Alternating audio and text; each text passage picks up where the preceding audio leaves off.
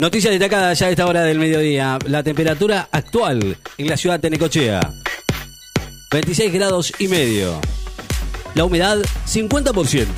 Vientos del oeste a 20 kilómetros en la hora.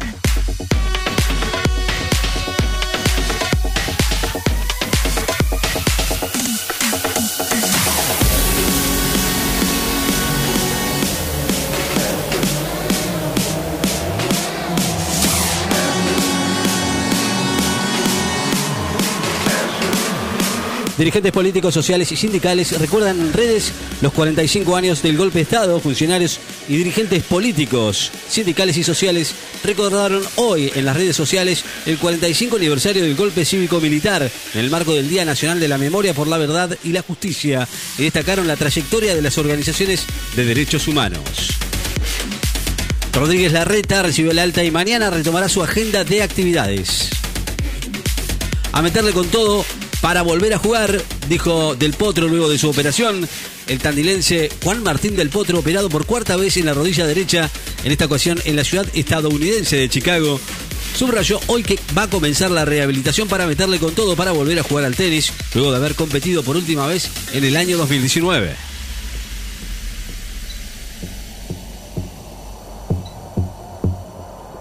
Empresario respalda reducción de aportes patronales en el Norte Grande. El secretario de prensa de la Confederación Argentina de la Mediana Empresa, CAME, Pedro Casales, consideró hoy que la reducción de aportes patronales de la industria y del agro en 10 provincias del Norte Grande argentino va en la dirección correcta. La Junta de Myanmar libera a más de 600 personas detenidas, entre ellos un reportero gráfico. Más de 600 personas arrestadas en el marco de la ola de manifestaciones contra el golpe de Estado del primero de febrero en Myanmar. Entre ellas un reportero gráfico de la agencia Associated Press. Fueron liberados hoy por la Junta Militar, mientras otros cientos de civiles permanecen incomunicados y no cede la represión. Tres provincias patagónicas registran focos activos de incendios forestales. Las provincias de Río Negro Chubut continúan combatiendo las llamas en diferentes lugares de su territorio, en tanto que se registra un nuevo foco en el lago argentino, Estancia La Maipú, Santa Cruz, informó hoy el Servicio Nacional de Manejo del Fuego. San Lorenzo y Defensa de Justicia van a jugar mañana por el pase a octavos de final de la Copa Argentina. San Lorenzo y Defensa de Justicia, dos equipos con realidades distintas, se van a enfrentar mañana por el pase de los octavos de final de la Copa Argentina. Los fiscales rechazaron el pedido de Luque para suspender la Junta Médica en la causa Maradona. Los fiscales que investigan las circunstancias de la muerte de Diego Armando Maradona rechazaron el planteo que había formulado la defensa del neurocirujano Leopoldo Luque para que se suspenda la Junta Médica que evalúa si hubo mala praxis. Así lo informaron hoy.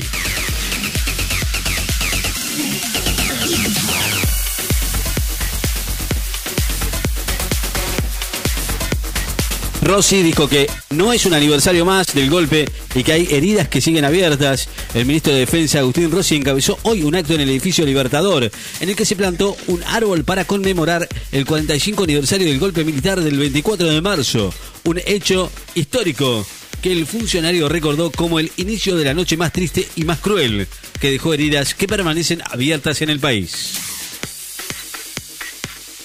Restricciones en las zonas geográficas mínimas y franjas horarias, las medidas que evalúa el gobierno. La ministra de Salud, Carla Bisotti, destacó hoy la importancia de tomar medidas lo antes posible ante un aumento de casos de coronavirus y después de descartar la posibilidad de un confinamiento, planteó que las eventuales restricciones para apuntar a una media geografía mínima, disminuyendo la circulación de personas en una franja horaria. Daer ratificó el plan de lucha con asambleas y paro a partir de mañana en sanidad.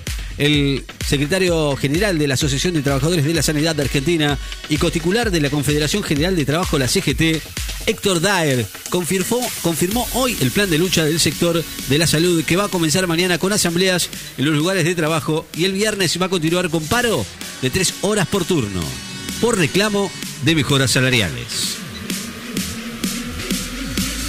Los medios de comunicación estadounidenses perdieron audiencia después de la salida de Trump. Los medios de comunicación estadounidenses llevan varias semanas viendo caer su audiencia y sus lectores una reacción a la salida de la Casa Blanca del mediático Donald Trump.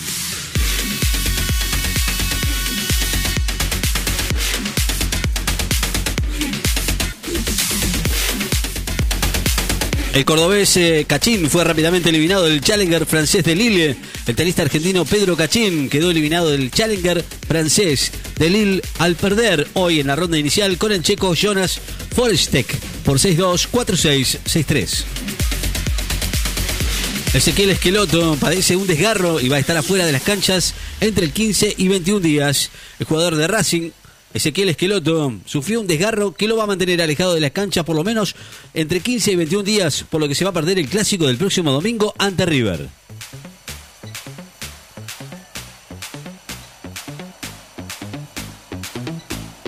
Nuevo delegado del gobierno de Chile tuvo su primer contacto con líderes mapuches. El nuevo delegado del gobierno de Chile para los asuntos de la macrozona sur del país, Pablo Urquizar, se reunió con los líderes de las comunidades mapuche, con lo que el Estado chileno mantiene un centenario conflicto en su primer viaje a la zona desde que accedió al cargo.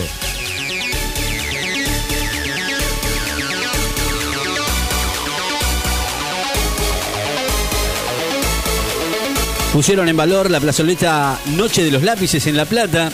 La plazoleta Noche de los Lápices, emblemático sitio de la capital bonaerense, fue puesta en valor en el marco del Día Internacional de la Memoria por la Verdad y la Justicia.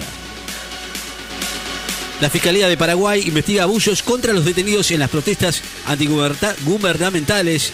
El fiscal Alberto González de la Unidad de Derechos Humanos de la Fiscalía de Paraguay abrió una investigación por los presuntos abusos sufridos por los detenidos en las protestas contra el gobierno mientras se encontraba bajo custodia policial. Guzmán destaca el aumento de derechos especiales del giro del Fondo Monetario Internacional para mantener y atender la pandemia. El ministro de Economía, Martín Guzmán, destacó hoy la decisión del FMI de aumentar los derechos especiales de giro a los países miembros del organismo para mitigar los efectos de la pandemia del coronavirus.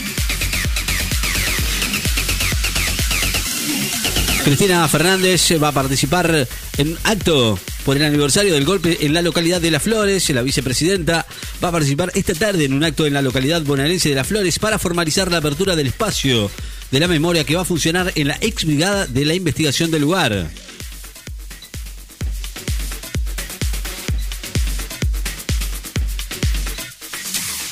26 grados 7 décimas la temperatura actual, vientos del noroeste a 26 kilómetros en la hora, la humedad 50%, la presión 1015.3 en hectopascales. Noticias destacadas en Láser FM. Estás informado.